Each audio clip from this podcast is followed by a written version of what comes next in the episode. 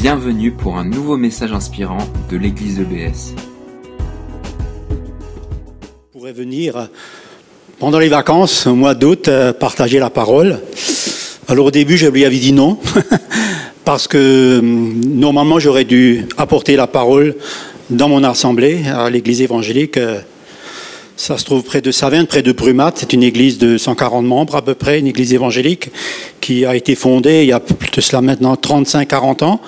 Je l'avais dit la dernière fois par un, un évangéliste qui est venu de Suisse, qui s'appelait Nicolas Kesseli et qui a commencé un travail parmi la jeunesse. Parce qu'à ce moment-là, il y avait vraiment une soif des jeunes qui avaient un peu, disons... Oui, ils avaient, ils avaient une faim, une soif de, de connaître Dieu. Ils voulaient sortir de, des églises officielles, protestantes, catholiques, traditionalistes, parce qu'ils voyaient qu'il y a quelque chose qui leur manquait. Et je pense que le Seigneur, à ce moment-là, a vraiment apporté, a dirigé cet homme qui voulait d'abord aller en Thaïlande, et puis Dieu l'a dirigé en Alsace. Et, et dans les années soixante-dix, il y avait vraiment dans notre région un mouvement, une recherche.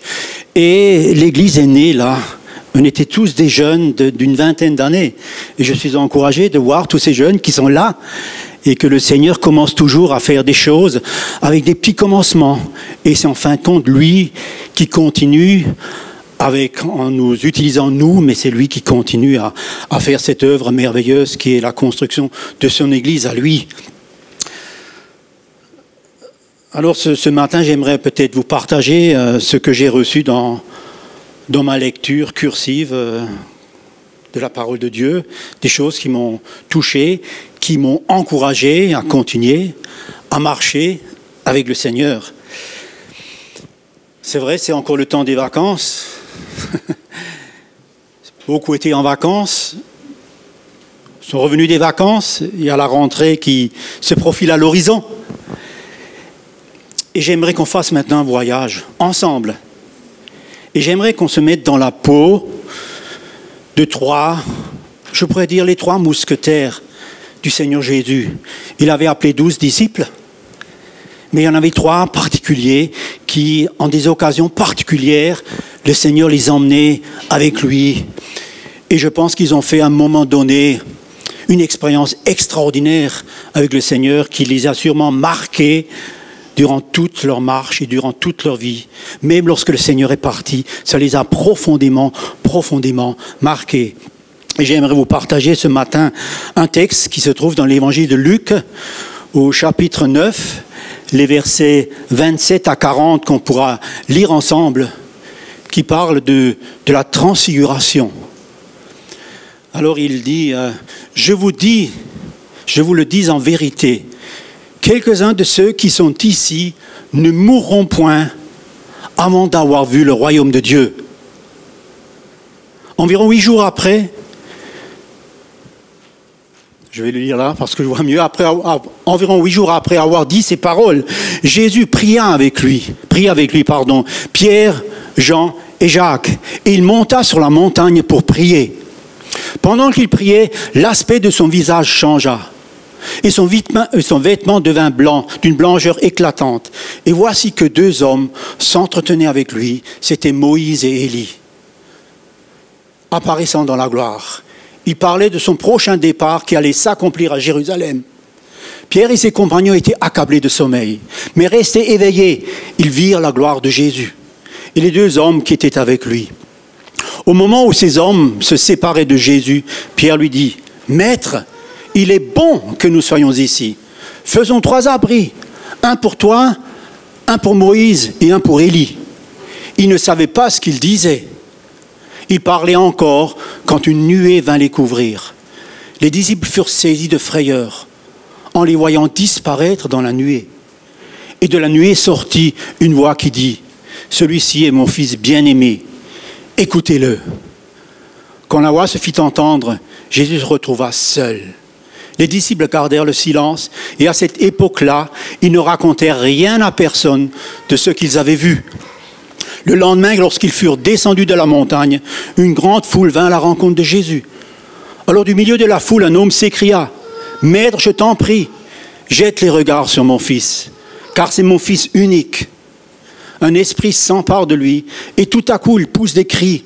L'esprit le secoue violemment, le fait écumer et le quitte à grand-peine. après l'avoir tout brisé. J'ai prié tes disciples de le chasser et ils n'ont pas pu. Voilà jusque-là.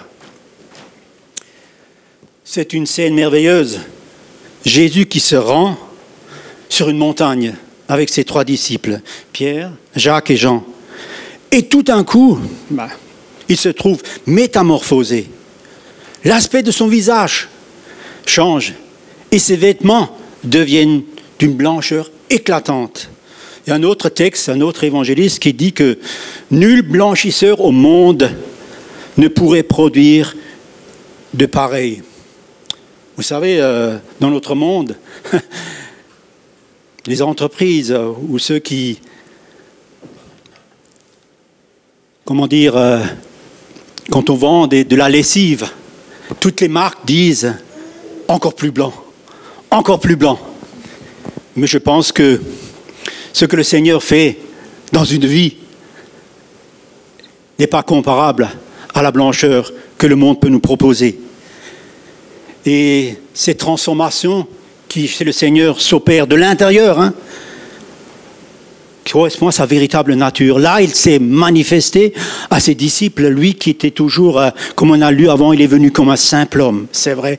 Et là, à ses trois disciples, il leur montre, en fin de compte, qui il est réellement.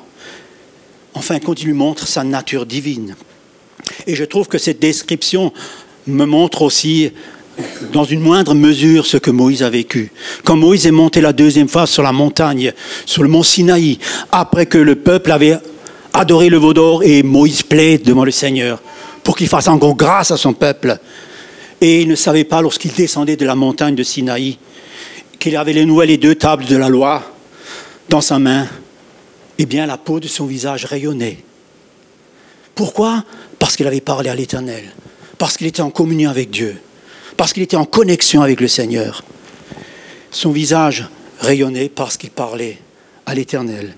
Et j'ai trouvé une très belle image une fois, une légende, qui raconte un, qu'un passant, un jour, passait devant une carrière, il entendit des voix dans cette carrière, un tas de pierres qui étaient amoncelées dans, ce, dans cette carrière, et, et ces, ce tas de pierres avait été jugé inapte pour la construction, parce qu'à côté, on était en train de construire un édifice magnifique.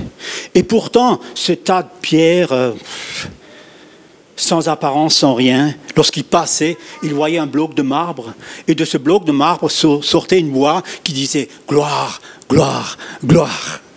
Alors, euh, le passant, il a parlé à ce bloc de pierre « Mais qu'est-ce qui vous réjouit tant ? Qu'est-ce qui te réjouit tant ?»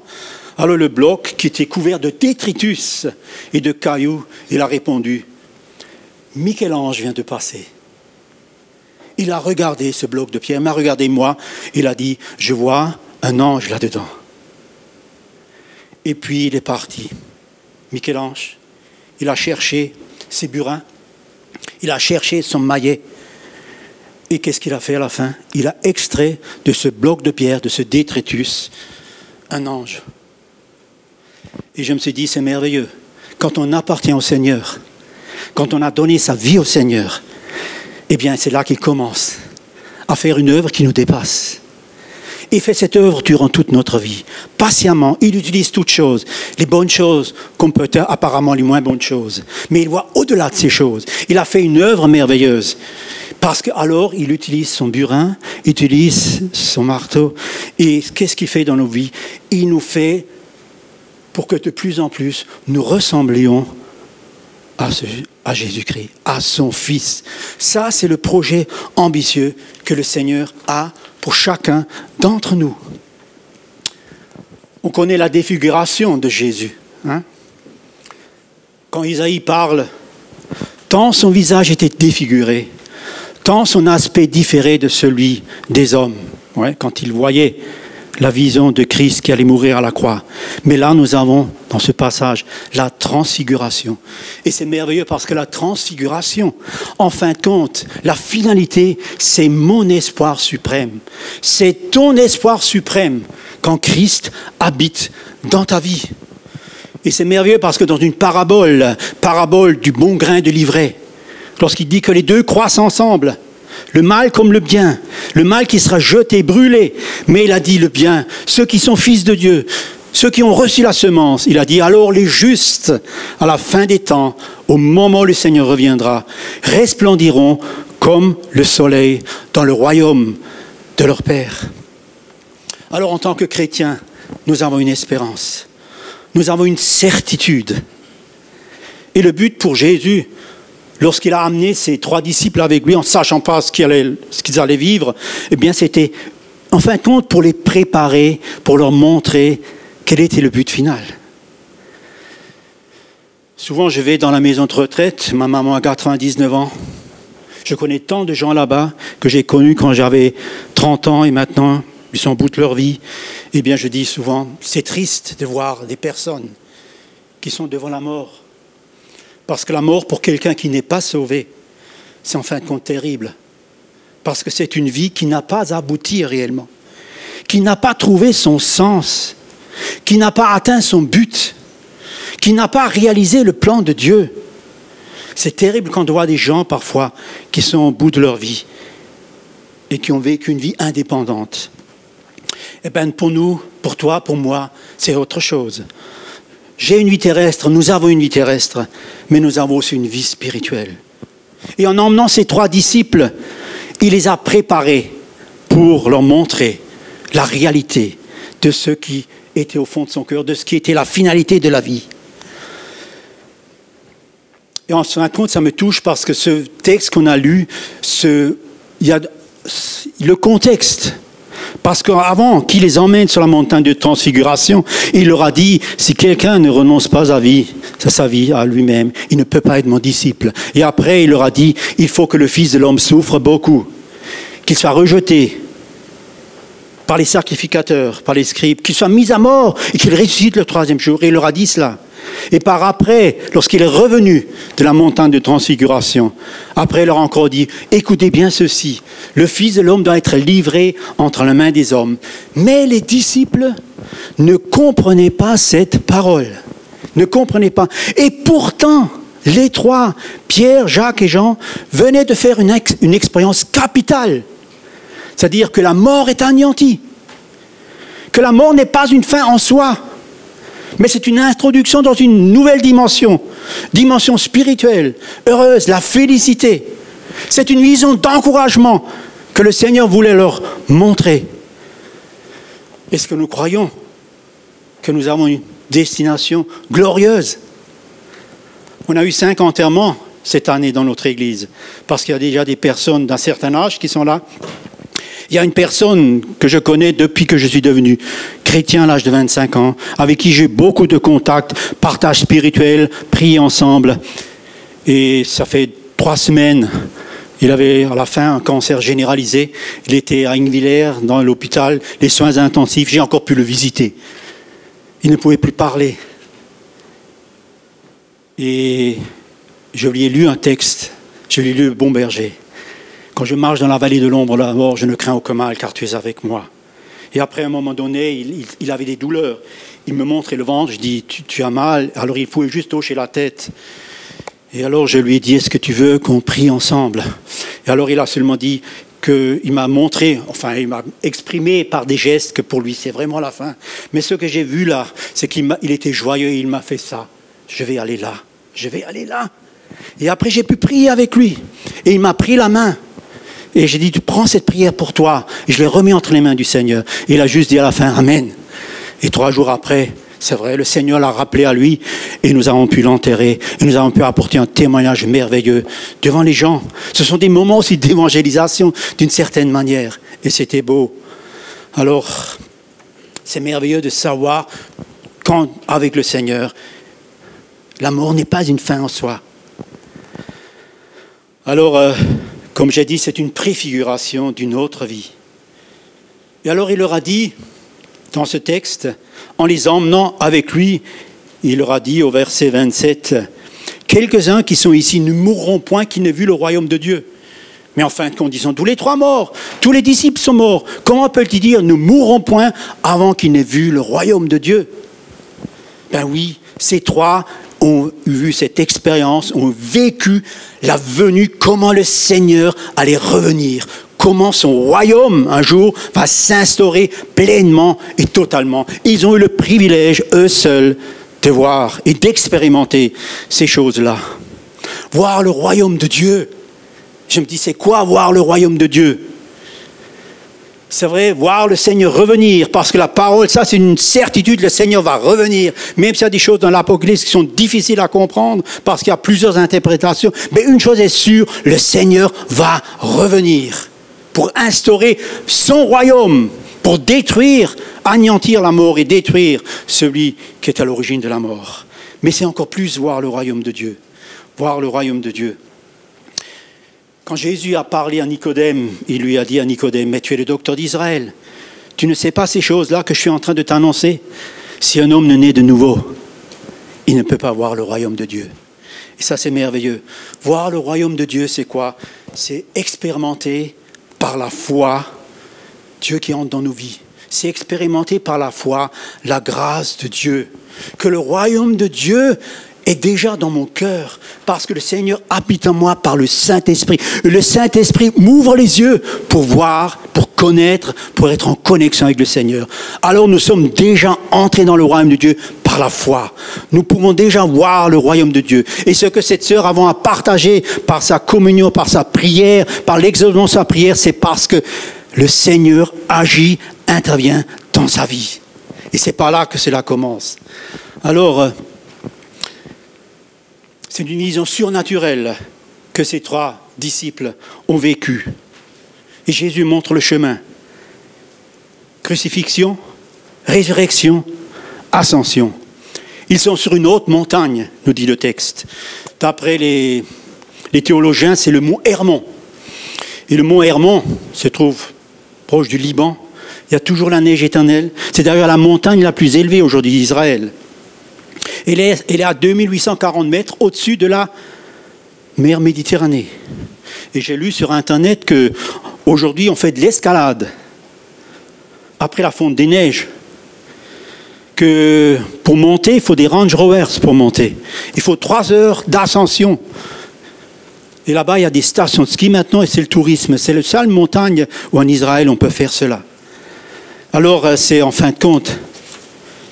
Ils sont montés sur cette montagne, sur cette montagne-là. Et ils ont vu. Et ils ont vu la gloire du Seigneur. Mais en plus, les neuf autres, ils ont resté, en fin de compte, en bas, dans la vallée. Pourtant, ces trois hommes qui marchaient avec le Seigneur, Pierre, Jacques et Jean, ils ont partagé beaucoup de choses avec le Seigneur. Hein. Des moments particuliers. Il y avait une multitude de témoins de ses souffrances. Mais il n'y avait que trois témoins de la gloire de Jésus. Pierre, Jacques et Jean. Et ça leur a tellement marqué qu'au verset trente-six, il est dit, « Ils gardèrent le silence de ce qu'ils ont vécu et ils ne racontèrent à personne en ce temps-là de ce qu'ils avaient vu. » Pourquoi n'ont-ils pas parlé de ce qu'ils avaient vu ? Est-ce que le Seigneur leur a dit de ne pas parler de ces choses lorsqu'il est descendu avec eux ? Le texte ne nous le dit pas. Mais si le bruit de sa glorification aurait été répandu à ce moment-là, comme les Juifs voulaient un roi qui règne, alors qu'il avait besoin de mourir à la croix pour le salut de l'humanité, ils auraient tout de suite accepté un règne glorieux et majestueux de, du Seigneur Jésus. Alors ils ont gardé le silence, ils n'ont pas pu en parler. Et en plus, les neuf autres qui étaient dans la vallée, ils étaient privés de cela. Et en plus, toute la foule qui était là, enchaînée par le mal, tenue par l'adversaire, ils avaient aussi besoin d'entendre le message de la grâce de Dieu. Alors ils virent la gloire de Dieu, ils virent la grandeur de Dieu. Dieu, il est grand. Dieu, il est tout puissant. Il est encore capable de faire des choses extraordinaires. Dimanche, nous aurons trois baptêmes à l'église. Un gars qui a soixante-deux ans maintenant. Lorsqu'il avait vingt ans, il s'est un peu approché du Seigneur, mais il ne s'est jamais décidé pour le Seigneur. Et à l'âge de cinquante-huit ans, le Seigneur l'a poursuivi durant toutes ces années. Et à cinquante-huit ans, il y a quatre ans de ça, il a vraiment abdiqué. Il est tout d'un coup, il a eu faim et soif de cette parole. Il a commencé à lire la parole. Il est allé dans une église une fois en Vendée. Et je pense que là, à travers un message, il a profondément touché. Et là, j'ai entendu son témoignage, puisqu'on va le baptiser dimanche prochain à l'église. soixante-deux ans. Courage encore de passer comme ça par les eaux du baptême, hein? Immersion. Oui, à soixante-deux ans, il s'est encore tourné vers le Seigneur. Et c'est merveilleux quand j'ai entendu son témoignage, comment le Seigneur l'a cherché par différentes phases dans sa vie. Orgueilleux, toujours dans une entreprise très haut placée, et pourtant, le Seigneur veille, le Seigneur est patient. Une autre sœur qui a plus de trente ans, qui est divorcée, et qui a connu une situation très difficile avec son époux. Un époux violent, un époux qui l'a même menacé de mort avec sa petite fille, qui s'appelle Irina, sept huit ans. Elle ne pouvait plus vivre avec lui. Il s'est tourné vers le Seigneur. En plus, il est, il est albanais, musulman. Et le jour où elle s'est tournée vers le Seigneur, il a commencé à la menacer à mort. Elle a dû fuir. Et alors, elle est un jour venue dans notre église, il y a ça trois ans. Vraiment, on peut dire, détruit. Pas de travail, rien.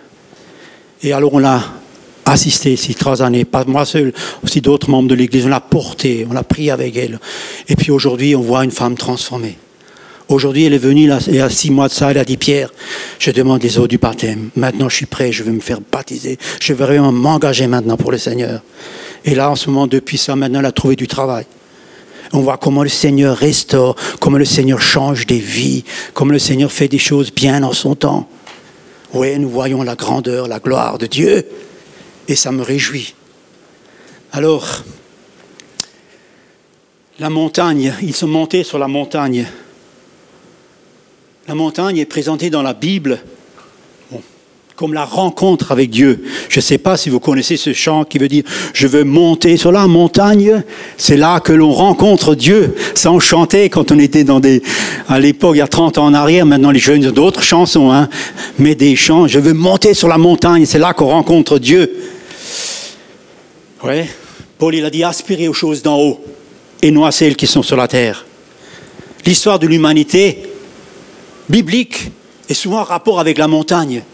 Quand Dieu a appelé Abraham, il a dit va sur la montagne, le mont Morija. Et là, Abraham a dû offrir son sacrifice. C'était en préfiguration du vrai sacrifice. Mais monte sur le mont Morija. Quand il a donné la Torah, la loi au peuple de Dieu, eh bien, il a dit à Moïse, monte, monte sur la montagne. quarante jours sur le mont Sinaï. Quand Salomon a construit le temple de Jérusalem, le temple de Jérusalem était élevé, peut-être pas sur une montagne, mais sur une colline. Toute l'expression dans les prophètes de l'ancien temps, nous montons à Jérusalem, que tu viens de l'est, de l'ouest, du nord ou du sud, tes quatre points cardinaux, tu montes, tu montes à Jérusalem. Alors je me suis dit, la montagne, qu'est-ce que ça représente la montagne? La montagne, ça représente nécessité d'effort, et je le sais, je suis marié avec une Suissesse, nécessité d'effort, nécessité de volonté, de temps, parce qu'on n'y arrive pas en cinq minutes, de persévérance pour aller jusqu'au sommet. C'est un prix qui coûte. Pense aux alpinistes, hein, parfois on est émerveillé de ce qu'ils font. Mais là, ils sont montés sur une montagne, je ne sais pas à quelle hauteur. Mais, mais pourquoi faire sont-ils montés à la montagne? Eh bien, le texte dit, il monta sur la montagne pour prier. C'est symbolique. On n'a pas besoin de monter à la montagne pour prier. Mais il monta sur la montagne pour prier, pour être en communion avec son Père. Et je me suis dit, c'est vrai, le temps de prier. Je n'ai pas besoin d'aller sur la montagne. Mais c'est tous les jours. C'est tous les jours. Et je réalise, si je ne me discipline pas, si je ne prends pas le temps, même maintenant quand je suis retraité, si je me laisse envahir par toutes sortes de choses, parce que je peux me laisser envahir par plein de choses, alors je ne prie pas. Et j'oublie ce temps. Et pourtant, la prière, c'est la respiration d'un chrétien. Et c'est un combat. Parfois seul, c'est difficile. Mais néanmoins, quand Moïse, Aaron et Hur sont montés sur la montagne, c'était pour prier. Et quand ils priaient, Josué avait victoire. Quand ils baissaient les bras, Josué avait la défaite. Et je trouve que c'est merveilleux que quand on est dans une église, certains sont sur le terrain et d'autres sont derrière, en train de prier. Et ce que fait l'un ou que fait l'autre a la même valeur aux yeux de Dieu. Mais alors Dieu agit et Dieu fait croître les choses. Et ça, c'est formidable. Parce que quand il a donné l'armure à, au, à Paul, quand il parle de l'armure du chrétien, il parle de toute l'armure, parce qu'il a eu peut-être en vision euh, ce qu'était un soldat romain, avec la cuirasse, le bouclier, avec les sandales, avec l'épée, c'est vrai, mais il n'avait rien pour se protéger derrière. Ça voulait dire qu'il y avait des armes offensives, mais une chose, il ne fallait jamais tourner le dos, il faut toujours faire face à l'ennemi. Face à l'ennemi, pas tourner le dos, sinon par derrière, il nous assassine. Mais ce qui est merveilleux, avec toutes les armures, il a dit, mais par-dessus toutes les armures, toute l'armure, faites en tout temps toutes sortes de prières. Prières importantes, très importantes. Et le diable le sait. Et le diable a en horreur quand une église ou quand des chrétiens prient. Et pourtant, c'est la force d'un chrétien, c'est la force d'une église, la prière. Et là, on voit que Pierre et ses compagnons étaient appesantis par le sommeil. Hein. Ils ont été accablés de sommeil. Quand on a lutté des heures pour monter, on est fatigué, on est épuisé.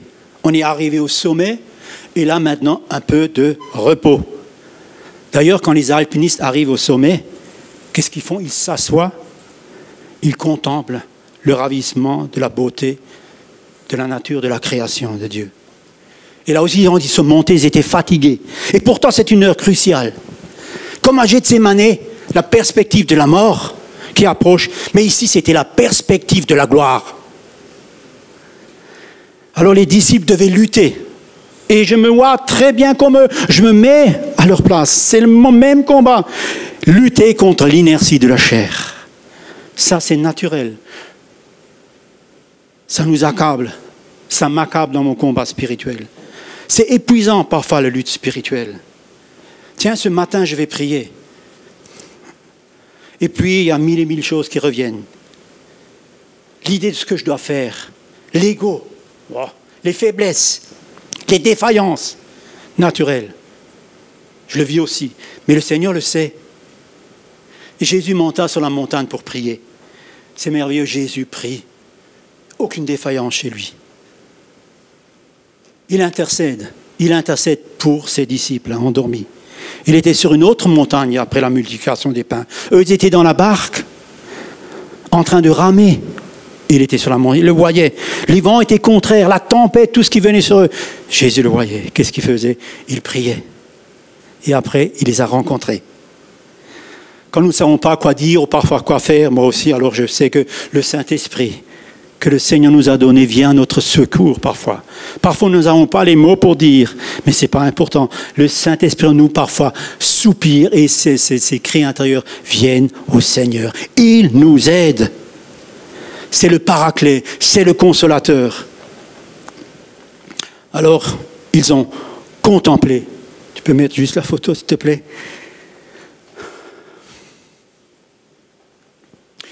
Ils virent la gloire de Jésus. Ils virent la gloire de Jésus. Moi, je me suis mis, mis à la place de ces, ces trois disciples, Pierre, Jacques et Jean. Ils ont rencontré le Seigneur. Le Seigneur les a appelés à un moment donné, dans leur travail, pour le suivre, les former pour être des disciples.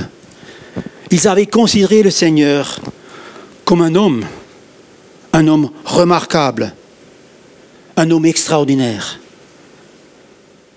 Mais un homme. Et là, tout d'un coup, ils voient la gloire de Jésus. La gloire de Jésus. Et tout d'un coup, ils réalisent qu'il est Dieu. Qu'il est Dieu. Qu'il n'est pas seulement de nature humaine, mais qu'il a une nature divine. Que c'est le Seigneur des Seigneurs. Et c'est merveilleux. J'étais encouragé avant pour ce moment de louange que vous avez eu ensemble. Ces, ces, ces, ces jeunes qui sont doués pour amener, en fin de compte, quoi la louange ? La louange, l'adoration, c'est nous amener à adorer celui qui nous a sauvés. La contemplation, nous mène à l'adoration, nous mène à la prière, nous mène à chanter en son nom. Et souvent, s'il y a des églises parfois où on adore si peu, eh bien, est-ce que parce que nous ne voyons plus le Seigneur et nous tombons parfois tout de suite dans des requêtes, Seigneur, tu, tu, donne, donne. Non, la contemplation du Seigneur. Et ça, c'est merveilleux parce que la contemplation du Seigneur, élever le Seigneur, c'est aussi quelque chose que l'ennemi ne supporte pas, parce qu'il doit fuir.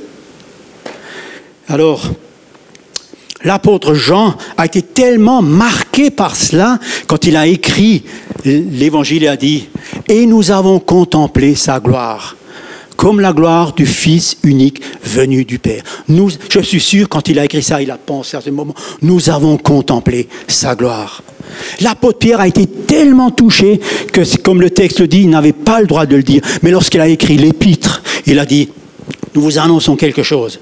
Quand le royaume de Dieu viendra, quand le Seigneur reviendra, quand il instaurera ce royaume, ce n'est pas une fable que nous avons vécue. Alors, il reviendra de cette manière, avec cette puissance, avec cette gloire, avec cette beauté.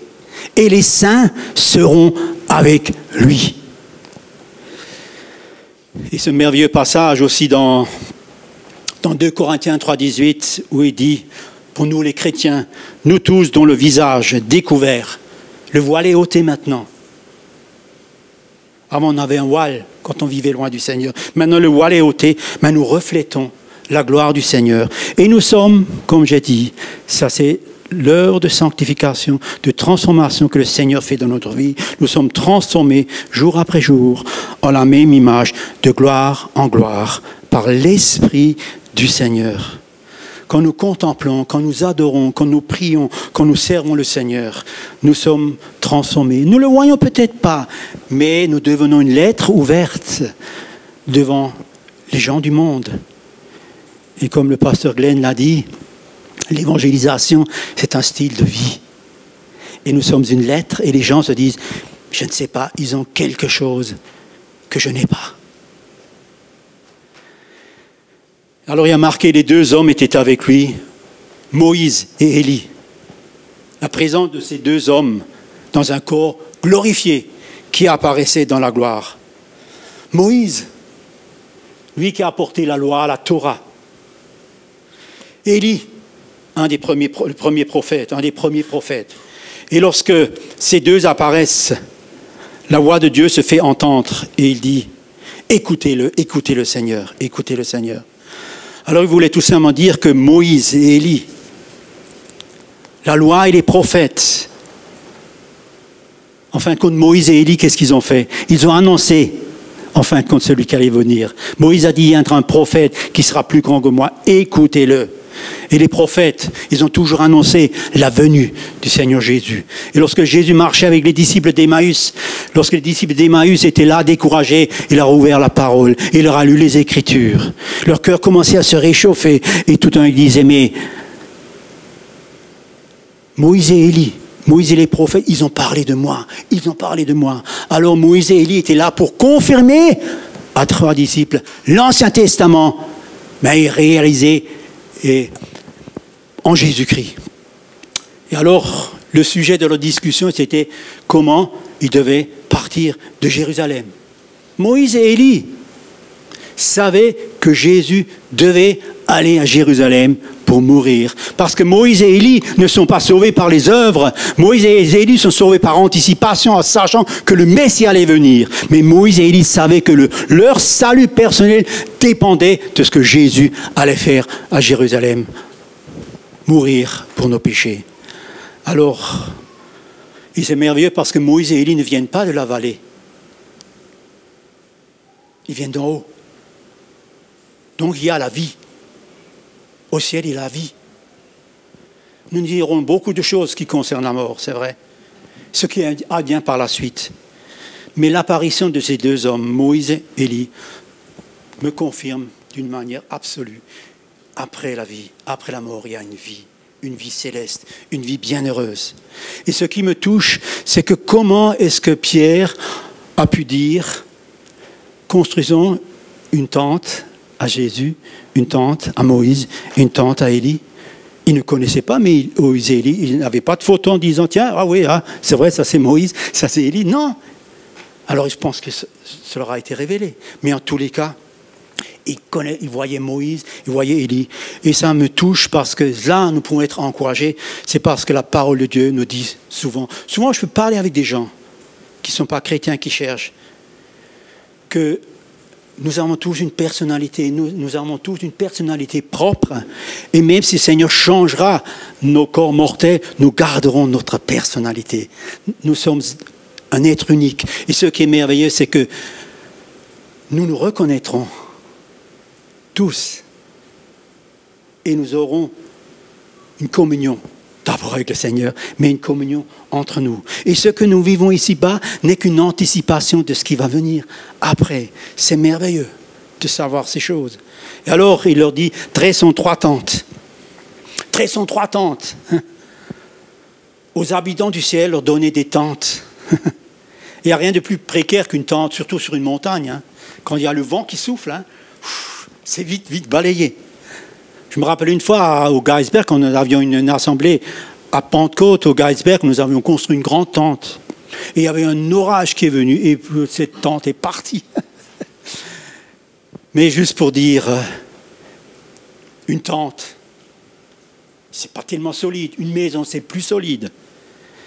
Eh bien aussi, c'est vrai, moi j'ai ce trésor. Christ habite en moi par le Saint-Esprit. Tu as ce trésor, mais en ce moment, tu as ce trésor dans des vases de terre. Et tu es appelé un jour à quitter cette tente, à quitter cette demeure provisoire pour habiter dans les demeures éternelles qui perdurent à jamais. Alors, comme il parlait ainsi, Pierre, une nuée vint les couvrir et les disciples furent saisis de frayeur en les voyant entrer dans la nuée. Se laisser envelopper, se laisser envelopper. C'est en fin de compte, la nuée, c'est l'image du Saint-Esprit. Se laisser recouvrir, se laisser envelopper, se laisser recevoir la plénitude du Seigneur dans nos vies. L'Esprit de Dieu, l'Esprit de la grâce. Quand Marie est visitée par l'ange, il y a marqué que le Saint-Esprit viendra sur toi et la puissance du Très-Haut te couvrira ou t'enveloppera de son ombre. Et quel était le résultat? Un résultat, un miracle de vie, une naissance. Un enfantement spirituel, une croissance spirituelle. La Samaritaine, lorsqu'elle a reçu l'eau que le Seigneur lui a donnée, qui était l'image du Saint-Esprit, il a dit, mais cette eau deviendra maintenant en toi, en toi, une source d'eau vive qui va jaillir jusque vers l'extérieur.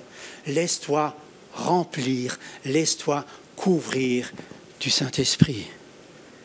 Et Salomon, après la construction du temple, eh bien, la nuée est descendue sur le temple, sur la maison du Père, à tel point qu'il ne pouvait plus rentrer. Et je me trouve, c'est merveilleux parce que dans ce passage merveilleux, nous voyons la Trinité à l'œuvre. Il y a Dieu le Père qui dit « Écoutez-le ». Il y a Jésus qui tout d'un coup est métamorphosé, c'est le Fils de Dieu. Et il y a le Saint-Esprit qui vient. Nous voyons en fin de compte que Dieu le Père, Dieu le Fils, Dieu le Saint-Esprit, c'est la Trinité. Le mot Trinité n'est jamais marqué dans la Bible. Une fois, j'ai parlé avec des témoins de Jéhovah et dit « Montrez-moi que le mot Trinité est dans la Bible ». C'est vrai, mais même si le mot Trinité n'est pas dans la Bible, nous voyons que les trois forment un et que tous les trois sont unis ensemble. Et là, dans ce passage, nous voyons Dieu le Père, Dieu le Fils et Dieu le Saint-Esprit. D'ailleurs, une sœur est venue vers moi lorsqu'elle écoutait sur Internet. C'est bien, mais il faut toujours veiller sur Internet, des choses bonnes, des choses moins bonnes. Il a écouté un prédicateur et qui a fait des choses, il avait de superbes messages, il, il appelait les gens à la guérison et tout ça. C'est vrai, le Seigneur guérit. Mais à la fin, il a dit à un moment donné dans, dans son truc personnel qu'il ne croit pas en la Trinité. Alors, euh, il y a tout de même des fondements du christianisme qui sont importants. Si on ne croit pas à la Trinité, eh bien, alors on ne croit pas que Jésus est Dieu. Alors parfois, il faut, faut être vigilant, il faut être veillant. Et le Seigneur, il a dit, veillez, soyez vigilants. Surtout dans les temps actuels, où nous avons tant de choses. Il faut revenir à la source, il faut méditer la parole, il faut se laisser imprégner par cette parole. Et alors le Seigneur va nous garder. Et je termine quand il dit que là, quand la voix se fit entendre, Jésus se trouva seul. Quand le Père a parlé, il n'y a ni plus ni Moïse, et il n'y avait plus Élie, ils étaient disparus. Il n'y avait plus que Jésus seul. C'est vrai que Pierre, Jacques et Jean, moi aussi, il était effrayé. Moi aussi, j'aurais été effrayé. Épouvanté même, parce qu'ils ne savaient pas ce qui allait leur arriver. Alors, de manière générale, quand on est épouvanté, quand on, on ne sait pas quoi dire, alors quand on ne sait pas quoi dire, il vaut mieux se taire. L'erreur de Pierre était double, là, très courtement. D'abord, il a dit, on va construire trois tentes. Une pour Jésus, une pour Moïse et une pour Élie. Il voulait prolonger cette expérience inoubliable. Je comprends moi aussi. Quand je vis des moments comme ça, je, je, je veux que ça dure. Mais la limite est juste à nous trois. Bon, les neuf ans dans la vallée, ce n'est pas important. Nous trois, nous sommes là-haut. Les autres en bas qu'ils se débrouillent. Ah, on est si bien là-haut avec le Seigneur. Hein? On va camper ici. Hein? On va, les tentes, on va camper ici. Alors ça, c'était la première. Privilégiés. Ah, nous sommes au-dessus des autres. Deuxièmement, ils étaient éblouis par l'apparition justement de Moïse et Élie dans la gloire. Ils ne s'attendaient pas à ça. Alors dans la pensée de Pierre, il a élevé Moïse et Élie au même niveau que Jésus-Christ. Une pour Jésus, une pour Moïse et une pour Élie. Et là, à un moment donné, les deux disparaissent. Je pense que le Père le voulait. Et le Père dit quoi?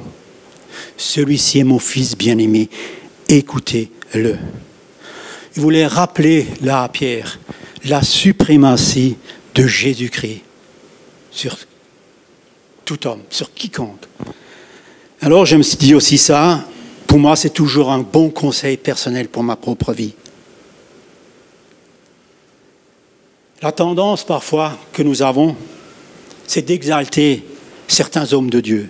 C'est vrai qu'il y a des hommes de Dieu qui font des choses grandes que le Seigneur utilise merveilleusement au sein des églises. Mais faisons garde que nous ne les élevons pas au-dessus de Jésus. Jésus est au-dessus. Et je me suis dit, sinon, danger. Danger après, parce que ça nous coupe du Seigneur. Parce que nous plaçons en fin de compte notre confiance dans un homme de Dieu, aussi remarquable soit-il. Nous allons avoir une expo Bible prochainement à Orfelden. Et c'est merveilleux parce que nous allons la faire dans une synagogue.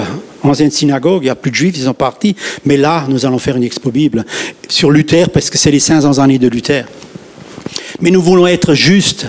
Nous ne voulons pas élever Luther. Nous voulons utiliser ça pour que les gens comprennent d'où vient la parole, ce que c'est la parole, qu'est-ce que la parole apporte. Mais nous ne voulons pas élever Luther. Nous voulons aussi dire peut-être que Luther a fait des choses fausses dans sa vie. Mais nous voulons élever la parole de Dieu.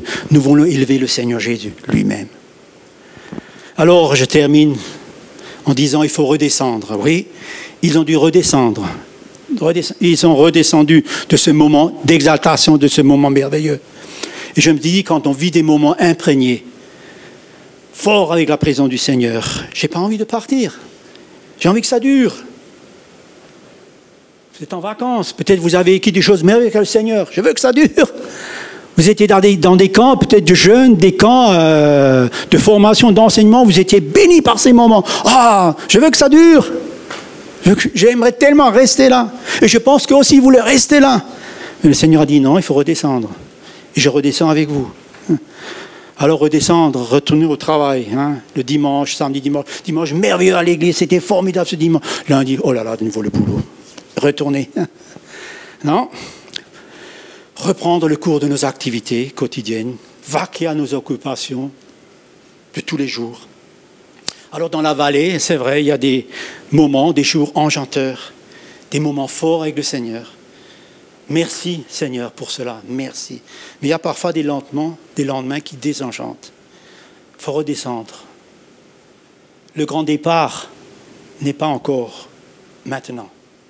Alors comme le Seigneur ne m'a pas encore appelé à partir, ma mission, même si j'y vis des choses merveilleuses avec le Seigneur, il faut toujours de nouveau que je descende.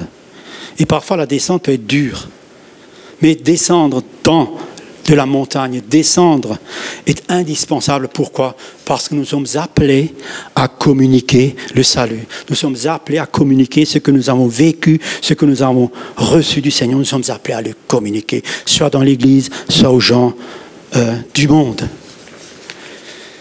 Et c'est pour cela que ce passage montre que l'Église, la vraie Église, en fin de compte, elle n'est pas destinée à vivre en autarcie, hein, repliée sur elle-même. Notre raison d'être n'est pas seulement aussi de demeurer sur la montagne pour recevoir les bienfaits du Seigneur. Sinon, on pourrait tomber dans un certain mysticisme. Mais nous sommes appelés à redescendre, prendre en considération les besoins de notre génération et y répondre avec le soutien du Seigneur. Et alors il a dit justement, « Du milieu de la foule s'écria, « Maître, je t'en prie, porte les regards sur mon fils, car c'est mon fils unique. » Un esprit le saisit, et aussitôt il poussa des cris, de et l'esprit l'agita avec violence, le fait écumer, et a de la peine à se retirer de lui après avoir tout brisé. » Ils redescendent avec Jésus, Pierre, Jacques et Jean. Et voilà les neuf, avec une grande foule. Des scribes discutaient entre eux. Ils se trouvent devant un drame humain, confrontés de nouveau avec les détresses, avec la misère du monde, les malheurs du monde. Et alors, pourquoi cela ? Redescendre. Pourquoi ça dois-je redescendre, Seigneur ? Parce que le monde vit encore dans le malin. Le monde est encore perdu. Ça, c'est la réalité du monde, c'est la réalité de notre année aussi, deux mille dix-sept. Le monde est encore sous l'emprise du malin. Alors, mon appel se situe en bas. Mon appel se situe à servir le Seigneur en bas. Mon témoignage pour Jésus est là. Ma mission, la mission de l'Église, c'est de redescendre et de travailler dans la vallée. Alors, monter, c'est excellent. Monter, c'est aussi des bénédictions que le Seigneur donne. Mais nous ne devons pas les garder, nous devons redescendre, c'est nécessaire, pour ne pas sombrer dans les délires mystiques. Et le Seigneur, il a dit, « Suivez-moi et je vous ferai pêcheurs d'hommes. » Alors comment demeurer engagé dans ce combat ? En gardant les yeux fixés sur notre chef, le Seigneur. « Suivez-moi. » Un autre texte dit, « Ils levèrent les yeux et virent Jésus seul. » Jésus seul. Suivons le Seigneur. Alors entrons dans la vie des gens, quand le Seigneur nous donne des occasions de votre entourage, à la suite de Jésus. Nous suivons aujourd'hui qui ? Nous suivons aujourd'hui un Jésus, mais un Jésus glorifié. Que le Seigneur vous bénisse pour la suite. Amen.